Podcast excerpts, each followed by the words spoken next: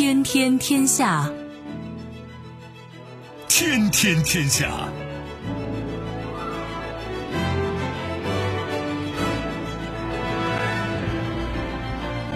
历史穿行者，新闻摆渡人。各位好，我是梦露，您正在选择收听的是天天天下，和我一起陪伴大家的还有本节目评论员重阳。世界纷繁复杂，新闻随时发生，今天的天天天下您将听到：改变未来，阿里新制造1号工程犀牛制造正式发布；重大突破，潍柴推出热效率首破50%的柴油机；格局巨变，特朗普称或将有8国与以色列签和平协议；各打50大板，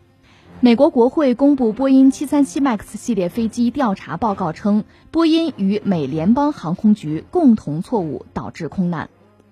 收听我们的节目，您可以使用传统的收音机，也可以使用手机，欢迎使用即时客户端、即听客户端，也可以选择蜻蜓 FM、喜马拉雅 FM、企鹅 FM 或者是今日头条，搜索天天天下，可以收听节目回放以及其他的相关内容。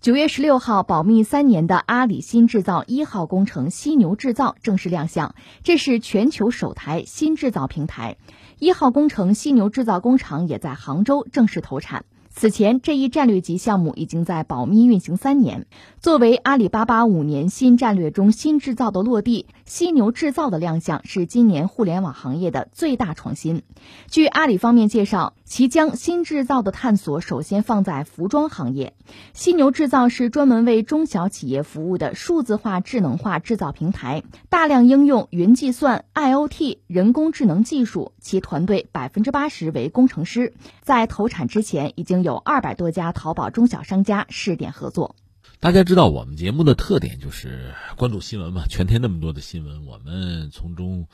就挑选出我们觉得比较重要的事情和大家分享嘛，有些观察呀，看看纵深啊，甚至还会有一点自己的联想哈。那你说今天我觉得最重要的新闻就是事关阿里这一条。其实一说阿里，可能很多朋友想到的就是什么双11剁手啊，什么阿里啊、天猫啊、电商平台啊，那马云都推2线了，有什么好说？这倒是真的，但是其实阿里动作不断嘛，有人还关注这个天猫成立一个所谓房产部门嘛，未来3年不赚钱啊，收入全部补贴购房者。就是9月16号，天猫宣布说和易居联合成立所谓房产部门嘛，推这个天猫好房平台。这个可能让什么人焦虑呢？就是中介呗，对吧？这放在一边不论，下面我要说的是所谓阿里新制造，就是那个犀牛制造啊。你注意，犀牛就是那个动物啊，智呢是智慧的智，现在不有个词叫中国制造吗？那智也不是体制的那个智了，是智慧的智。所谓犀牛这个项目叫做阿里新制造1号工程。你看他很幽默哈，给了一个大概的一个简历，说年龄3岁，就这事儿干了3年了，出生地是阿里巴巴动物园，性格叫铁憨憨，特点是铁汉柔情，猛男绣花。虽然是比较调侃的语言吧，但是把阿里这个所谓新制造倒是描述的很形象。犀牛嘛，这个体型很巨大吧，但是人家这词儿叫做迅犀，迅猛的迅，能够快速奔跑啊，灵活转身。我看了这消息我就乐了，为什么呢？跟你聊这事儿的时候，我正好穿的这个 T 恤衫啊，胸前那个图案就是犀牛，巧了。关键有意思的是，阿里是故弄玄虚吧，这个对他来讲是一个战略级的项目，人家是摁在手里，就是不吭声，保密。就阿里自己的员工知道这事儿的人也不多，但是呢，3年的时间，他是和淘宝。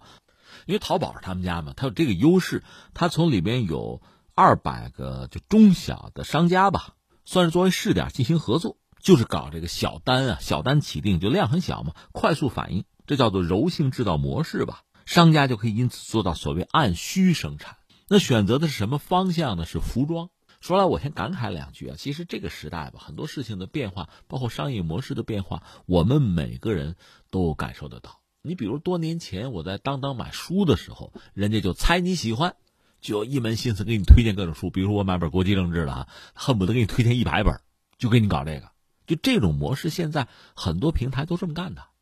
就是你在人家平台，你只要消费，你的一言一行、一举一动就形成数据嘛，人家抓到你这个数据就算你这个人，有各种各样的算法。其实 TikTok 最核心的，我们讲也是一个算法呀。当然现在 TikTok 说是不卖，当然大约也寻到了一个合作者，就是甲骨文嘛。但特朗普好像对目前这种合作模式并不满意，他不一定能批准，所以到底怎么样，咱们再走着瞧吧。只是说呢，现在商家可以通过这种方式去抓消费者、抓用户的数据，画用户的像。另一方面呢，大家知道我是一个就是喜欢玩模型的人嘛，玩模型呢有时候它会比较小众。你看前一阵我在微博、微信里就发了一个幻想小说啊，军事幻想小说，假想我们中国比如70年代啊，有一套航空母舰，用的舰载机是强5。光写出文字来，画张画不满足，不过瘾，我能不能做个模型啊？你看这是我想的独一份啊，我哪儿买去啊？所以你就会有这个需求，哎呀，哪能买到比如说1比200、1比350或者1比600、1比700的强5的模型啊？买不着啊。可以怎么办呢？就是在网上咱找朋友，有一些志同道合的人凑在一起，可能凑到一定的规模吧，你可以跟厂子谈，或者和一些小的工作室去谈，这也算是众筹合资哈。你给我开发，这是可以做的。很多小工作室因为它运行成本比较低吧，它可以接这种活。另外呢，我们知道传统的制造业，你想呢，众多的工人、高大的厂房啊，大量的设备、流水线，是那么个玩法。现在呢，形势有所变化，比如 3D 打印啊、增材制造啊，这些东西确实也让消费者多了新的选择吧。对商家来讲，其实也有更多的选择，可以接更多的生意。但是你也知道，如果量太小的话，不一定能赚钱啊。而现在呢，阿里给了一个新选项，但他选择的不是模型，是服装啊。中国是这个服装生产的大国了。现在中国服装市场整个规模是2.5万亿，但是做服装这企业吧，其实有一个很要命的东西，就是库存呐。库存压力太大，就什么跳楼大甩卖吧，就这个呗。而且衣服这个东西它不好做在哪儿啊，它有一个时尚的问题，搞不好就过时，动不动就撞衫。现在消费者呢越来越喜欢这种个性化，而阿里这个犀牛制造是在这儿是别开生面。有人说他等于搞了个中央厨房。你看我们做媒体的有一个这个媒体改革的玩法是搞中央厨房，而阿里呢在服装业他实际上搞了个中央厨房，因为它叫什么制造嘛，智慧的智嘛，人工智能的智啊，它有智慧大脑，深度学习啊，它可以很快了解各种服装的特点，根据订单量、根据面料的尺寸，给出这个利用率最高的裁剪方案。那消费者呢在淘宝店可以自行选择，那么淘宝店再把这个要求呢把它汇聚到这个犀牛制造。这个时候工厂就很简单，就是接单干活，就是让你干嘛你干嘛就是了嘛，零库存。这被称作叫柔性化定制吧，这效率是非常高的。一般说来，这个犀牛制造吧，它的效率吧，运转效率是目前整个行业的平均水平的4倍。那现在中国的服装行业总的来说平均吧，你要是起订咱们也得1000件吧，15天交货，这个流程是这样，它给你缩短到，它可以给你缩短到100件就起订，7天交货。所以有人就说，你看对一个普通的商户来说吧，你也不用去预测什么流行了，你也不用去创造什么流行，你就看有流行的东西一出来，你马上下单，第二天可以拿到货，拿到产品啊。关键是这事儿犀牛已经干了3年了，而且直到现在，其实我们对所谓犀牛制造的了解，不过这叫冰山一角，或者它叫做小荷才露尖尖角吧。但这事儿已经足以让我们感慨了，所以我觉得这是今天很重要的一则新闻吧。那咱们联想一下吧，我觉得几个层面，一个层面是什么呢？就说到中国目前面对的严峻挑战，因为我们是一个发展中国家，我们还在发展嘛。另外，从全球范围内，我们看到越来越多的不确定性，而且就说商业世界啊，在这个层面看，对我们也并不友好。怎么办？以前我们讲企业要转型升级啊，我们要什么扩大内需啊、内循环啊，这是新词儿了。但是你说怎么扩大内需啊？怎么真正把这个内循环就推动起来，就是玩起来、转起来啊？那我理解，你要想扩大内需啊，真正启动内循环啊，它两个层面想。一个层面从老百姓来讲，愿意花钱、敢花钱，就说这一点，这需要做的工作、可以做的工作就很多了。但是最关键的，老百姓兜里有没有钱？你说有啊，但是你敢不敢花呀？你敢不敢透支着花呀？说到底呢，老百姓的消费能力、他的收入水平吧，在一个阶段内相对是稳定的，不可能随时翻番突飞猛进。所以你要解除它的后顾之忧，这有很多事要做啊。另一个层面就是老百姓他收入水平啊、消费能力有限，但是东西好啊、东西便宜啊、有诱惑力、有吸引力啊，那也行啊。那就要求比如说企业你管理效率提升，你把成本能降下来，但是从传统的思路上讲这也有限啊。而现在犀牛制造给了大家一个新玩法，说到底它还是让企业提高了效率，降低了成本，而且它让消费者有更多的选择自由，就提升了对消费者的吸引力和诱惑力。所以个人以为呢，如果这种方式啊得以普及啊、推广的话，对拉动内需、对启动或者说是加速我们的内循环，这是很重要的。而翻回来，这种玩法会让整个中国的制造业乃至整个中国吧、中国经济能够强身健体。这我们从宏观上说哈，如果更宏观、更长远的看呢，基于这种类似犀牛制造的这种制造啊，我们的制造业、我们的工业、我们国内的经济啊，继续精进、继续上台阶儿，在某个程度、某个领域上讲啊，计划的作用就又变得很重要了。其实这就是你看马克思主义讲什么螺旋上升啊，这社会发展嘛。以前我们曾经讲过计划经济，而且计划经济确实有诸多的问题，然后我们又搞市场经济。靠市场解决问题，市场经济确实能解决计划经济解决不了的一些问题。全球范围内啊，古今中外你看就是这个样子。但是呢，市场经济也有它的短板，怎么能取长补短？那现在你必须承认，因为技术的进步，大数据、人工智能可以帮助就人类社会再往前走一步。通过一些计划的方式吧，还是要提高效率、降低成本，补这个市场的不足、市场的短板，是可以做到的。这是从长远看啊。另外呢，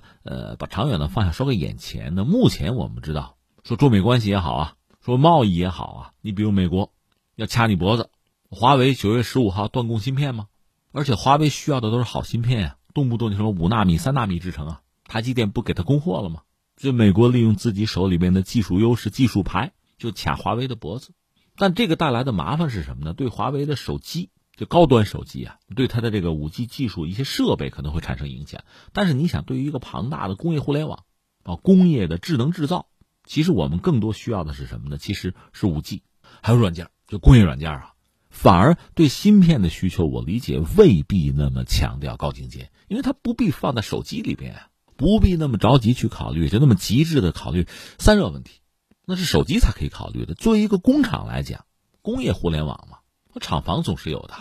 集中控制室或者机房，这个尺寸就大了，空间就大了。甚至你说28纳米制程有什么不可以啊？我觉得这倒不是问题了。所以对我们来讲呢，把自己的工业互联网搞好，把自己的智能制造搞好，当然这方面我们也有短板，就是软件嘛。但是芯片你要掐脖子，其实不是那么重要，一己之见啊，这个放在这儿。那翻回来再说呢，其实对个人，你想过没有？就是，犀牛制造这个事儿哈，对我们个人其实也是一个提醒，甚至是一个冲击。一个是什么呢？就是在未来时代呢，真正你要说资源，水是不是资源啊？油啊、气儿啊、什么煤啊，这都是资源啊，稀土。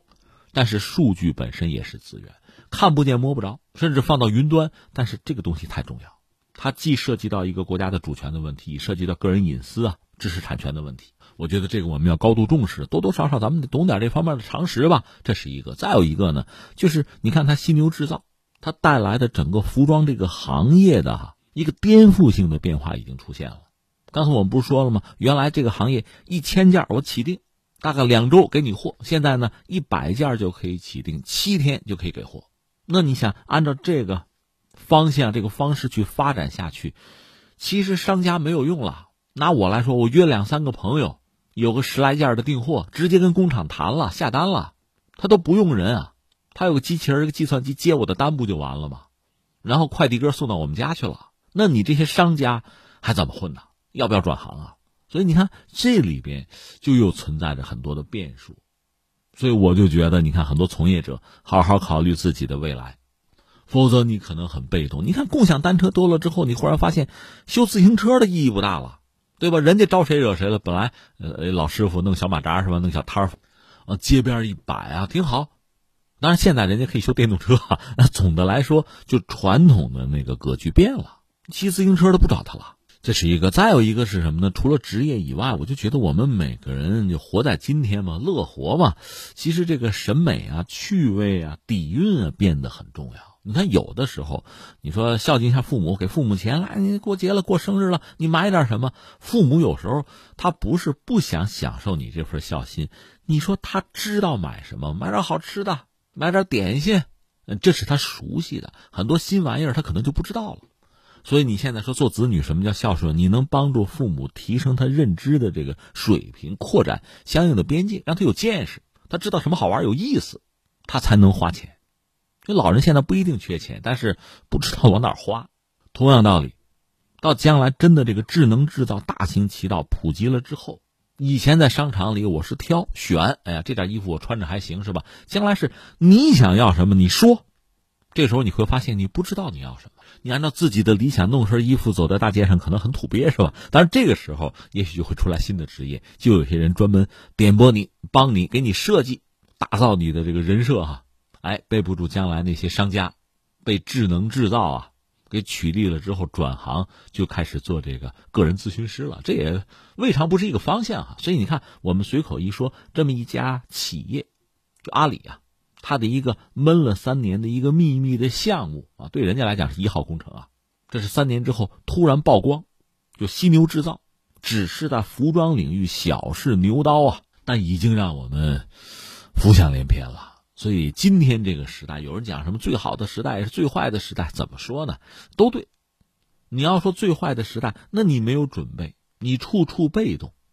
你面对的永远是巨大的不确定性，你总是被别人安排自己的命运，那当然不爽啦。最坏的时代我们可以这样理解，但是翻回来，你有准备，你有见识，甚至你知道这个时代发展大致的方向，你提前卡位，你占据主动，那可能就顺风顺水，那对你来讲这就是最好的时代啊。所以所谓事在人为啊。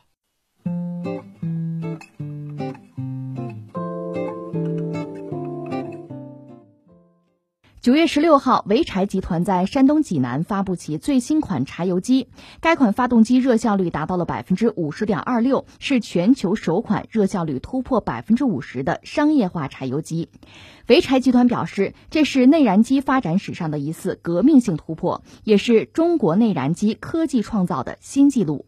热效率是衡量内燃机燃油利用效率的标准。热效率越高，燃油消耗越少，节能减排的效果也越显著。1897年，世界上第一台柴油机面世，经过100余年的发展，柴油机热效率从当初的 26% 提升到目前的 46% 的平均水平。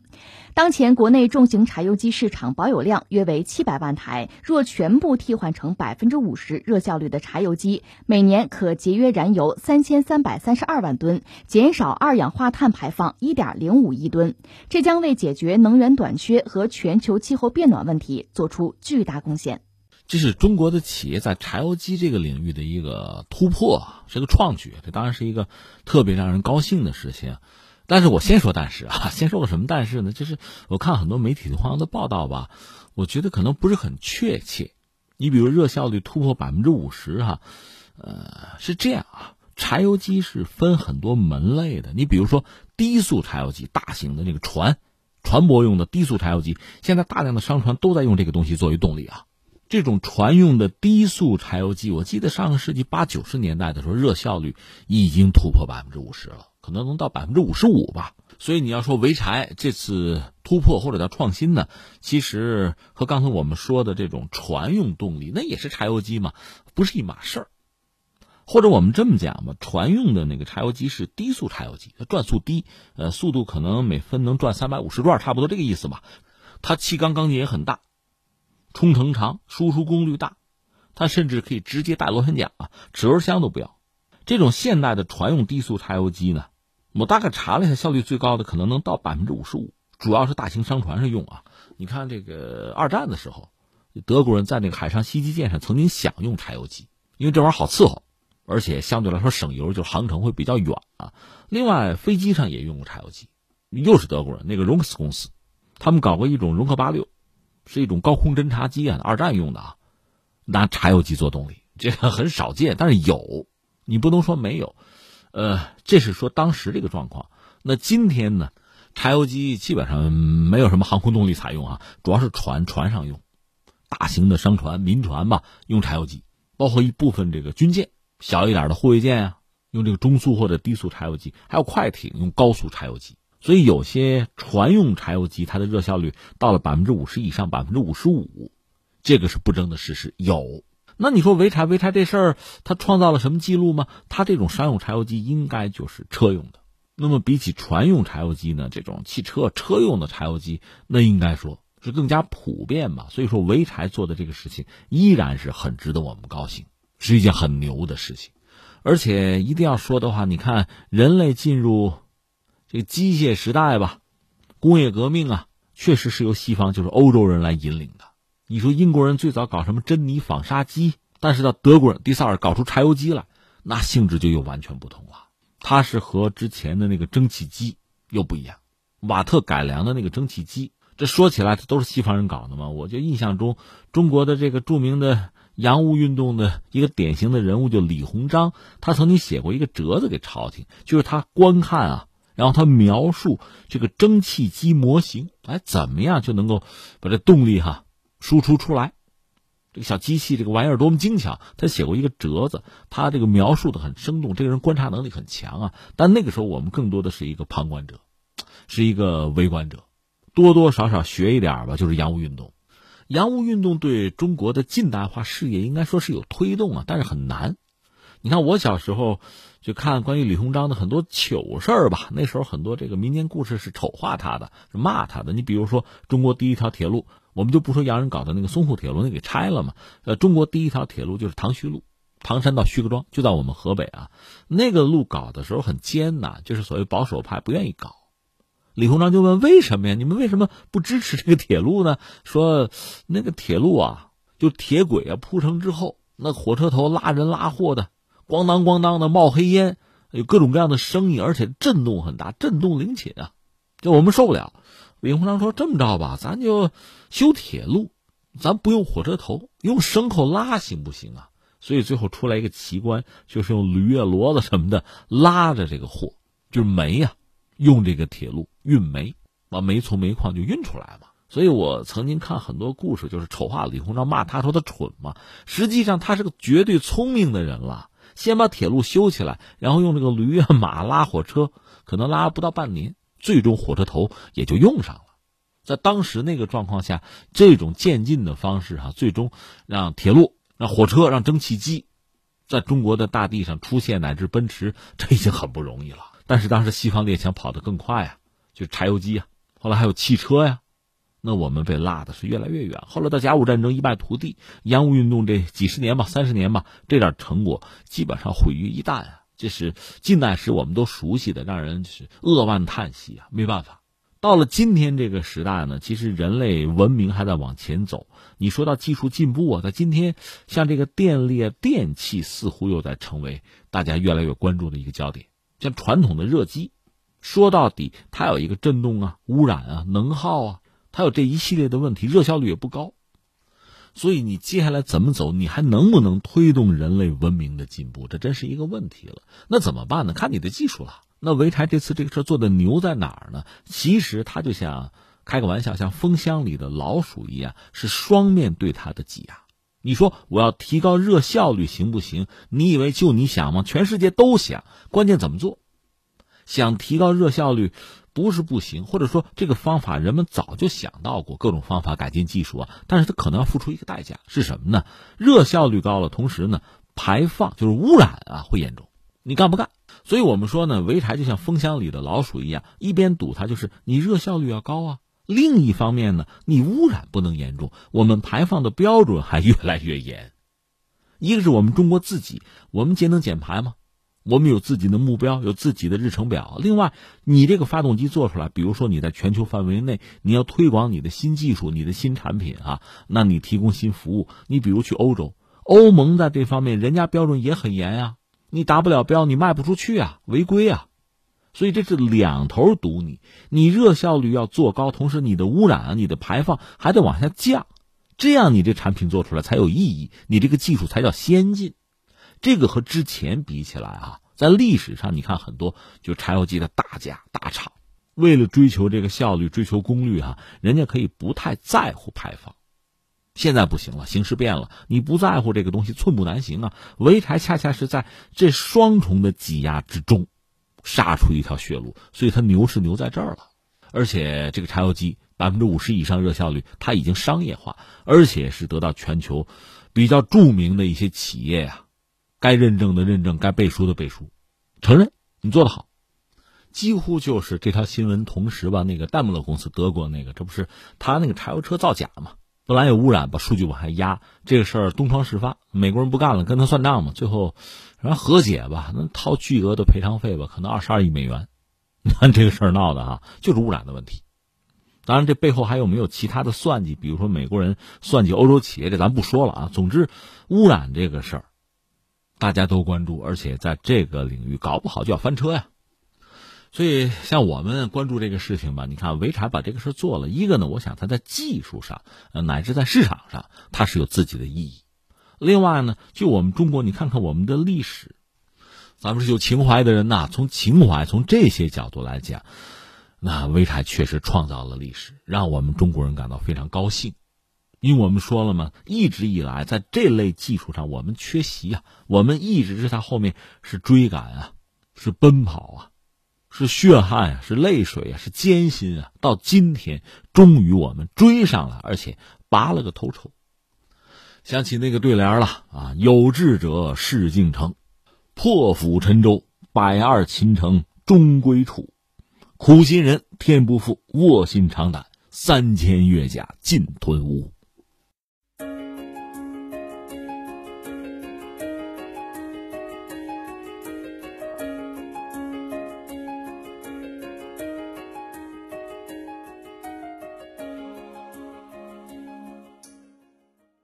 当地时间9月15号，在美国总统特朗普的主持下，阿联酋与巴林在白宫与以色列分别签署了历史性的和平协议。特朗普表示，在适当的时候，沙特将加入阿联酋和巴林的行列，与以色列实现关系正常化。此前，特朗普就曾经多次表示，期望沙特效仿阿联酋，与以色列达成关系正常化协议，但均未得到沙特对此事的正面回应。前一天，沙特内阁发表声明表示，沙特支持巴勒斯坦人民，支持所有旨在为巴勒斯坦问题达成公正而全面的解决方案的努力。然而，沙特内阁尚未对巴林、阿联酋与以色列之间签署关系正常化协议发表评论，也没有谈及美国方面关于沙特讨论和以色列走向关系正常化的言论。9月2号，沙特民航局宣布允许各国往返以色列与阿联酋航班飞越沙特领空，但是沙特阿拉伯国王萨勒曼也在上周表示，在美国承认巴勒斯坦国家地位之前，沙特将不会效仿阿联酋与以色列建立外交关系。9月15号我们关注了一下就是华为芯片断供那个事儿吧，但是9月15号还发生很多事情没顾上说，就是美国斡旋嘛，以色列和2个阿拉伯国家，一个是阿联酋，还有一个是巴林，这算是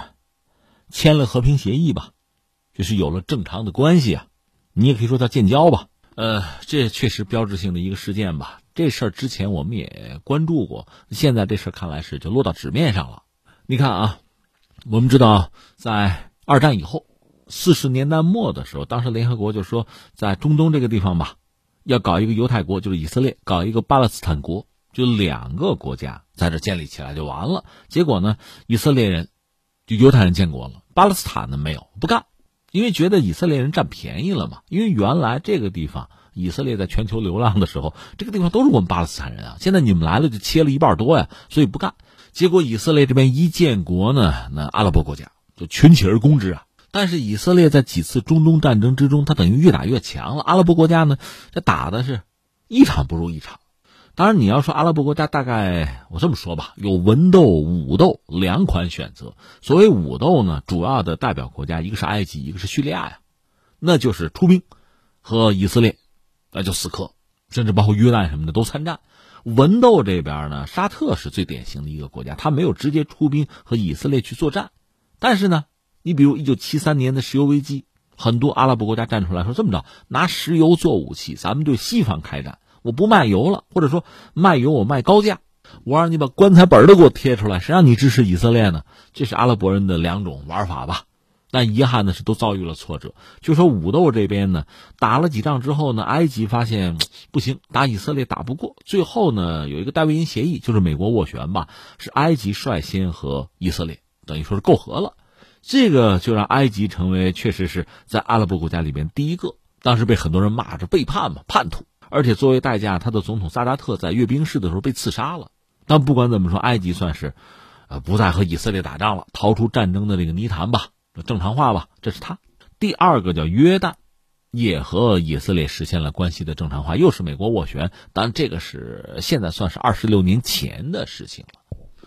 那只剩下一个叙利亚，叙利亚单独他倒不是以色列的对手，但是他是比较硬，那个老阿萨德在啊，那号称也是中东雄狮啊，绝不向以色列低头，我们不媾和，我们不背叛阿拉伯兄弟，不背叛巴勒斯坦兄弟，和以色列关系一直都不好啊。这是叙利亚，但是你看埃及和约旦先后就等于说是和以色列完成了关系的正常化。这是武斗的这一方。文斗的那边呢，就沙特他们啊，不是搞这个石油战争啊，搅起石油危机啊，对西方进行打击，希望以此呢让西方减轻对以色列的援助，但是没有做到。不但没有做到，最后呢，美国反而和沙特关系搞到了一起。美国等于通过沙特，通过欧佩克完成了对世界能源市场的一种控制和影响。甚至我们知道苏联解体，苏联解体原因很多啊，咱们宏观上说肯定它内因是最关键的啊。但是呢，诸多因素里面沙特也是重要的一个因素，因为沙特啊，它影响欧佩克，影响全球的油价，苏联也是靠卖油挣一些外汇嘛。那美国彻底要解决苏联的时候，那沙特就要帮忙啊，打压国际油价啊。对，那沙特肯定是有损失，那苏联挣不到钱，你也挣不到钱了，那我认呢，美国给补贴呀，是这么个状况。所以你看，文的武的两手其实作为阿拉伯人吧都失败了。当然所谓的失败啊，输家之中的输家，大输家当然就是巴勒斯坦人了，建国无望啊。原来联合国给划的那个地儿，以色列占了大半，最后说有个约旦河西岸吧，这个地方其实以色列人也没客气，什么定居点啊，包括军队的覆盖啊，这都有。那至于阿拉伯国家呢，实际上啊，那有人指责说埃及约旦是背叛，是叛徒啊，其实很多阿拉伯国家和以色列都有了千丝万缕的联系吧，明着的暗着的会有一些联络，所谓抬头不见低头见，都在中东这块嘛。还有你比如沙特最典型，他和美国算是盟友，以色列也是盟友。沙特呢，出于自己这个身份的考虑吧，他在阿拉伯国家里面算比较强大，带头大哥嘛，我不能搭理你，我不能承认你。但是双方同为美国的盟友吧，你说完全没有接触，不可能的。这个有个不恰当的类比，就像这个日本和韩国一样，这俩国家算世仇吧，但是呢都是美国的盟友，你说完全不接触，互相之间矛盾很大，但是因为美国在这儿呢嘛，多多少少还会有一些合作，就这么一个状况。这是我们说了阿拉伯国家和以色列的关系。那以色列除了和阿拉伯国家不对付以外呢，和伊朗，那是波斯人，但是也信仰伊斯兰教啊，也有矛盾。其实在巴列维王朝时期，伊朗和以色列关系不错，甚至是有合作的，因为毕竟不是阿拉伯国家嘛，也谈不上什么巴勒斯坦问题啊，所以合作到什么程度呢？就是萨达姆伊拉克搞那个核反应堆啊，其实伊朗和以色列都想摧毁它，甚至伊朗人先动的手，但是没得手，以色列说我来，那么伊朗还把一些自己手头的资料还给到以色列，最后以色列是一击成功，双方还贪官相庆，有这么一出。甚至在伊朗和伊拉克爆发持续8年的两伊战争之初，以色列的莫萨德还曾经和伊朗的情报机构联系，问说需要帮忙吗？还有这事儿。但是因为伊朗进行了伊斯兰宗教革命嘛，和美国渐行渐远，而且相互敌对，而美国和以色列关系又非常好，所以你看以色列和伊朗的关系就不可能好了，反目成仇。这真应了那句话了，没有永恒的朋友和敌人，只有永恒的利益啊。这是我们简单扫描了一下之前就是波斯人、伊朗和这个阿拉伯人很多国家嘛，和以色列之间就彼此的这个关系。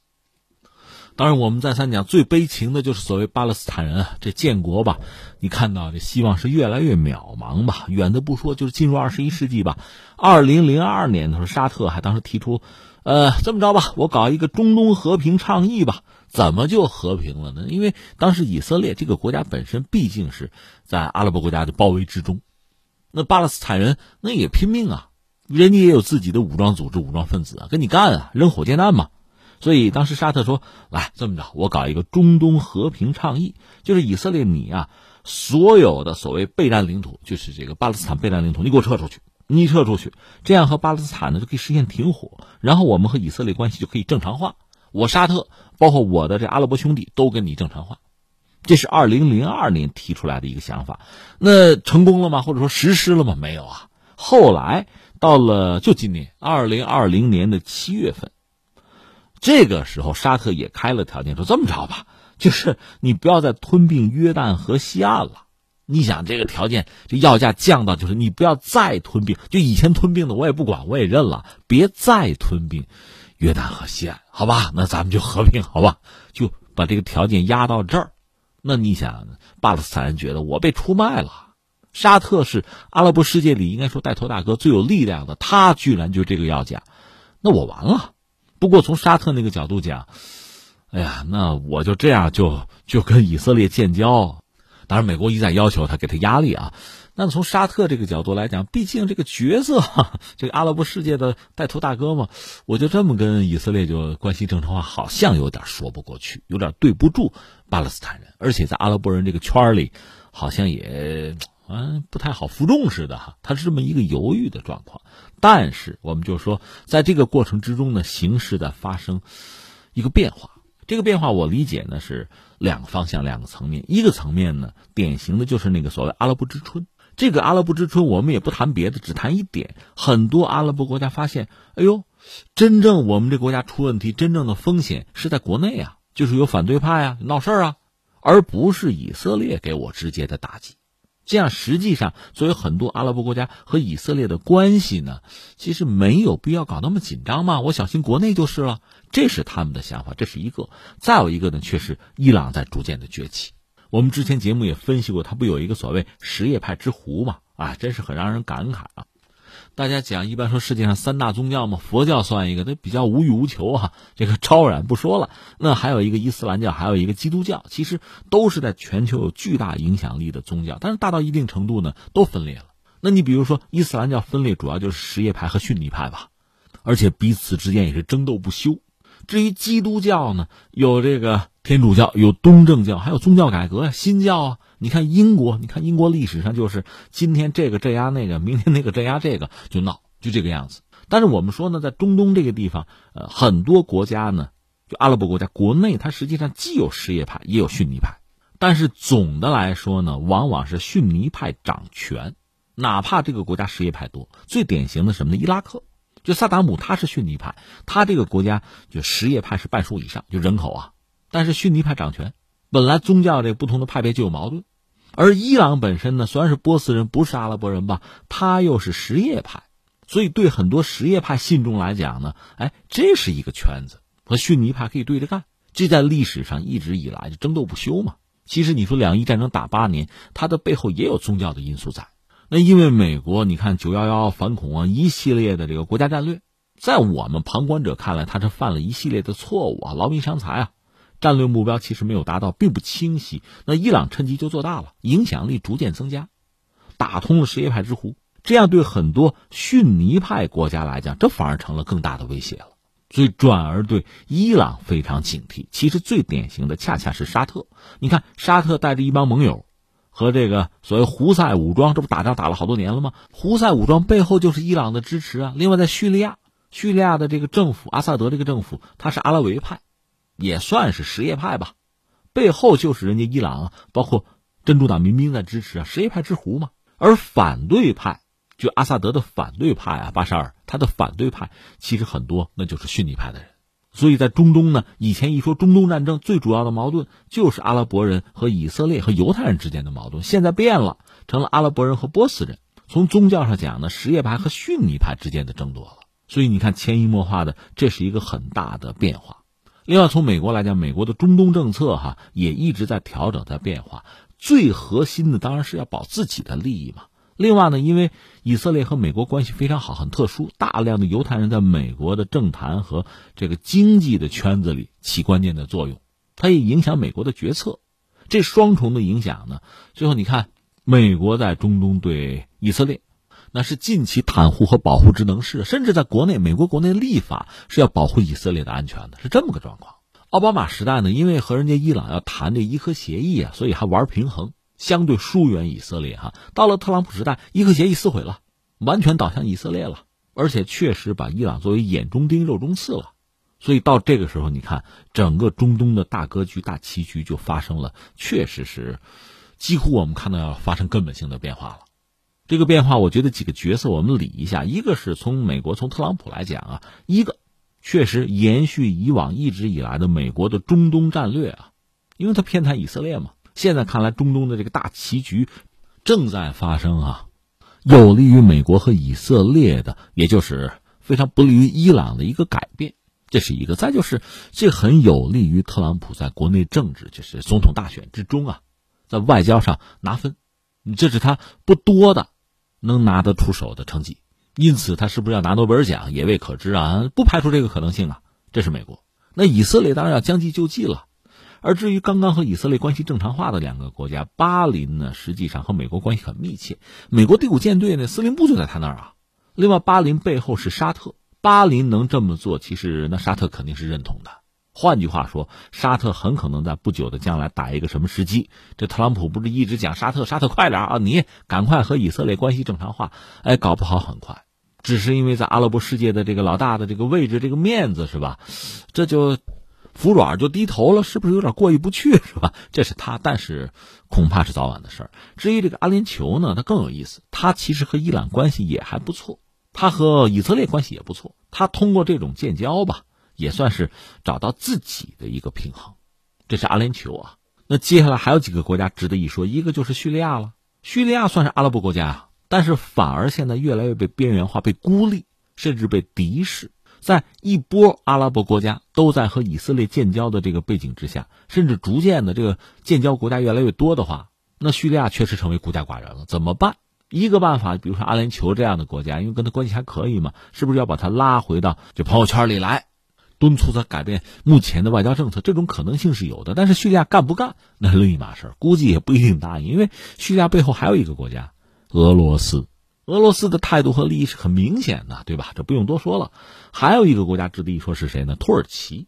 因为土耳其算中东国家吧，土耳其和沙特作为中东大国对以色列态度一直以来那是比较强硬的，那不能承认。如果说沙特因为美国做了工作最后承认了，那么土耳其是不是要做一做文章你看在所谓伊斯兰世界里，我是带头大哥，我不屈服，我不背叛，我支持巴勒斯坦人建国，那这是不是成为土耳其的一个选项？那么在中东呢，土耳其和以色列之间的矛盾，甚至和以色列背后的美国的矛盾，由此是不是又成为大家关注的一个焦点？就是在之前你看伊朗几乎成为众矢之的之时，是不是有可能土耳其又冒出来？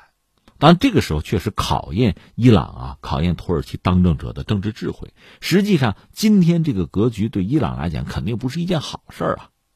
这几十年的博弈到最后，本来前段时间顺风顺水，特别是在美国人反恐的时候，伊朗趁机做大大家认为美国呢就是意味着战略和外交上的失败，主要是小布什但是到了今天大家一看，如果伊朗真成了孤家寡人，被彻底围堵被彻底的边缘化和敌视的话，那伊朗的这个战略恐怕你算不得成功。但他也没有太多的选项，因为什叶派之狐嘛，从宗教这个角度考虑，其实没有太多缓和选择的余地，没有什么弹性。那至于土耳其会不会趟这滩浑水呢，倒非常值得我们关注。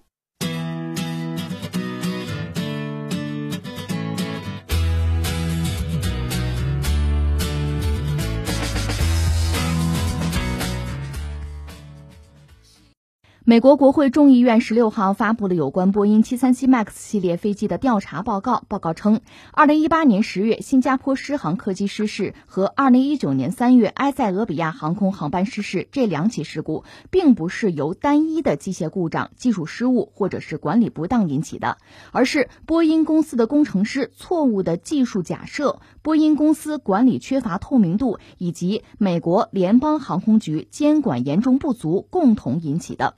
报告指出，波音公司在明知 737X 系列飞机存在设计缺陷的情况之下，刻意向航空公司、飞行员以及监管机构隐瞒相关信息，并且通过商业关系影响监管机构的管理和审查。报告还指责美国联邦航空局严重缺乏对波音 737X 系列飞机的审批和监管，甚至在两起事故之间的关键时期拿公众的生命安全做赌注，并且要求对美国联邦航空局的监管模式进行彻底改革。2018年10月和2019年3月，隶属新加坡狮航和埃塞俄比亚航空公司的两架波音737 MAX 飞机先后失事，共造成346人遇难。737 MAX 系列客机随后全球停飞，至今都无望复飞，波音公司的信誉也严重受损。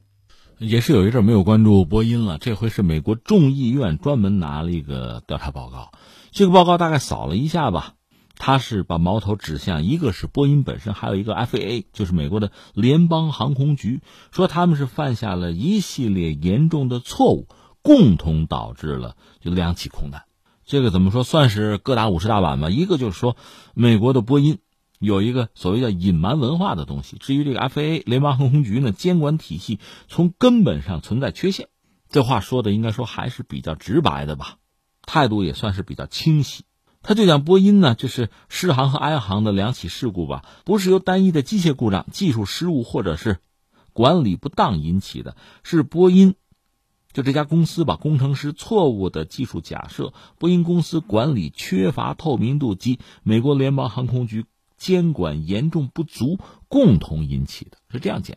那怎么看这个报告呢？我们先说事儿吧。据我们了解，波音一个人家是个百年老店没有问题，到二战结束之后吧，我们就说民用航空美国在全球市场能占到80%啊。那时候不止波音，还有其他几家美国的公司大行其道。欧洲人搞了一个空客，那是上个世纪70年代的事情，甚至中国也在试水大飞机，就是运10啊。当然很遗憾，我们那个是无疾而终了吧。那波音呢，为了保证自己在就民航业界的这个霸主地位吧，确实做了大量的工作。这个工作呢，一方面人家自己研发新机型什么是在做，另一方面呢，在市场竞争之中也不客气，一个是坚决打压自己的竞争对手就是空客，另外自己要压成本了，压到最后就搞他那个737 MAX 的时候，那是2011年，他手头就是足够的人，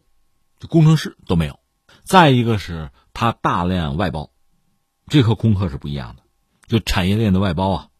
这个也没有办法，一方面降低了成本，另一方面美国自己就知道一空心化，我们也都知道哈，这是一个因素。还有一个就直接说737 MAX 这个飞机，这里面是有个插头的，时间就是2011年，当时美国航空公司他们原来是买波音飞机的，现在打算买空客的飞机，要下订单。美航一直是波音的就大客户，而且只买波音飞机，现在人家要改行程章了，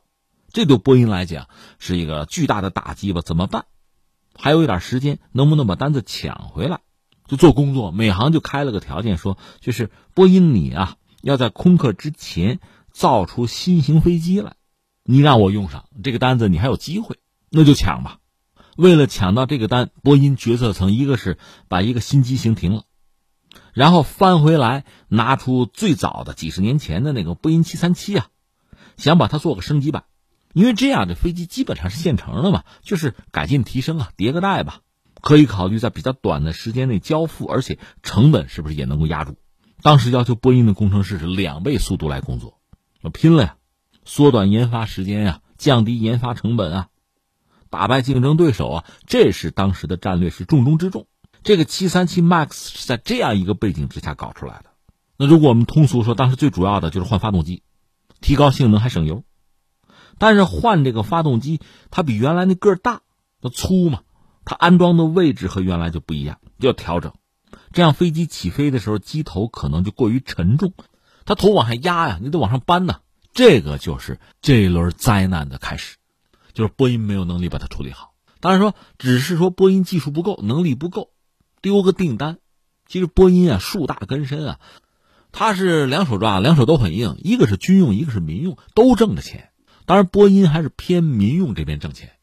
军用他那边也没有放弃啊。我说一件事儿吧，就是现在我们知道美国主要卖那个飞机不有个 F35 吗？当年是 X32 和 X35 来争，就是美国空军嘛，招投标嘛。我们知道最后 X35 胜出，就是今天的 F35 战斗机啊。那个 X32 是波音搞的，那波音最后等于说是失败了嘛。失败的原因有两个说法，一个说法就说确实你民机搞得不错，波音啊民机有经验，搞军用飞机啊搞战斗机啊那不是你的长项，搞大飞机还行，这种战斗机你确实啊经验不足，有这个说法，就是性能上要差一点。还有一个说法说什么呢？说美国军方也好，美国决策层也好，也考虑说波音啊其实民用飞机做得不错啊，赚得盆满钵满啊，如果军用飞机你也赢了，都是你的了，那别人怎么办？那美国还有什么洛克希德呀，还有诺斯罗普，人家还活不活，对吧？也有这个因素，所以最后波音呢失败了。我说这事儿的意思是什么呢？波音是两边吃，通吃，民机军机都吃。所以我就是说波音737这个订单就是美航不要它的，它确实会有损失，但是不至于致命。那你飞机不行就不应该要嘛。问题在于波音自己啊就霸王硬上弓把这事儿就接下来了。那边那个美国联邦航空局 FAA 居然就批准了通过了，就没有很好的履行自己的职责呀，等于说是渎职了嘛。所以从这个角度讲呢，现在美国这个国会众议院这个报告各大50大板也不是不对，就是各有职责吧。波音有问题，那 FAA 也有问题，需要进行重大的改革，这倒是对的。你说那你是支持这个报告了？我觉得有两点，一个是什么呢？我们要看下面，那你想两架飞机摔了，死了多少人？几百人啊，那得赔偿啊。在赔偿这个问题上，那我们请问不管是波音还是 FAA， 你能不能配合？你能不能老老实实的来，就不要再偷奸耍滑缺斤短两了，看你的态度，这是一个。那么美国国会这个报告可以作为一个依据吧，我们看看下面这官司怎么打，这是一个问题。还有一个问题我刚才说了嘛，就是一个是波音呢民机它在全球范围内吧，它占很重要的位置，对美国的航空业这种高端制造业吧，那它确实也是很关键的一个位置。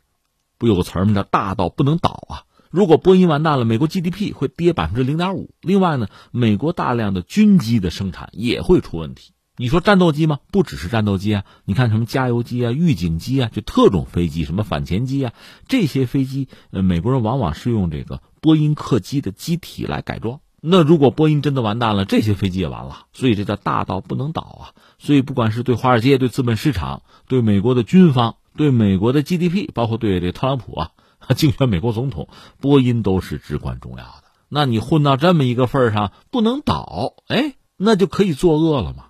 那就可以罚酒三杯就完了嘛。如果是这样的话，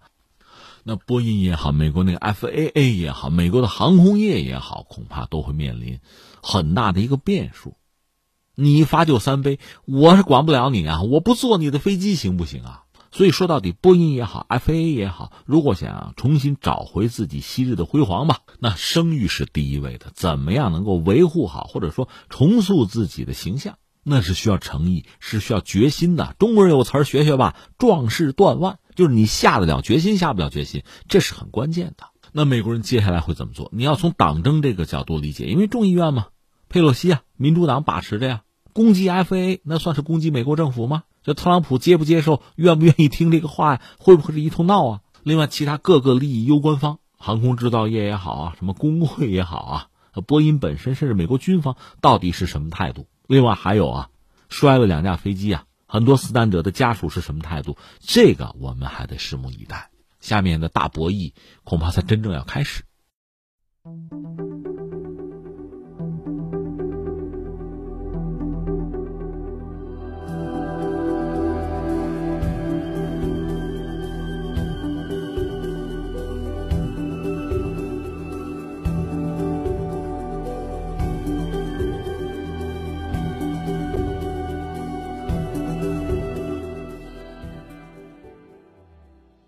好，以上就是今天天天天下的全部内容，我是梦露，感谢收听，明天再见。